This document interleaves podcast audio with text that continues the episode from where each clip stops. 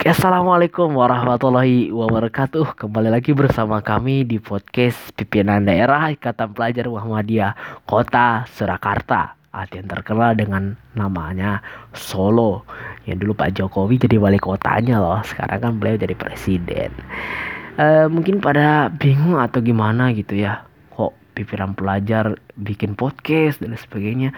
Ya kan kita sekarang di zaman milenial apalagi yang dikatakan ada kita sebagai Z generation. Yang sukanya mau instan. Padahal mie instan aja perlu direbus dulu baru bisa dimakan gitu kan. Ya kita mah pengennya apa-apa pengen langsung jadi. Aduh itulah memang kita harus memperbaiki zaman-zaman kita ini supaya ke depannya lebih baik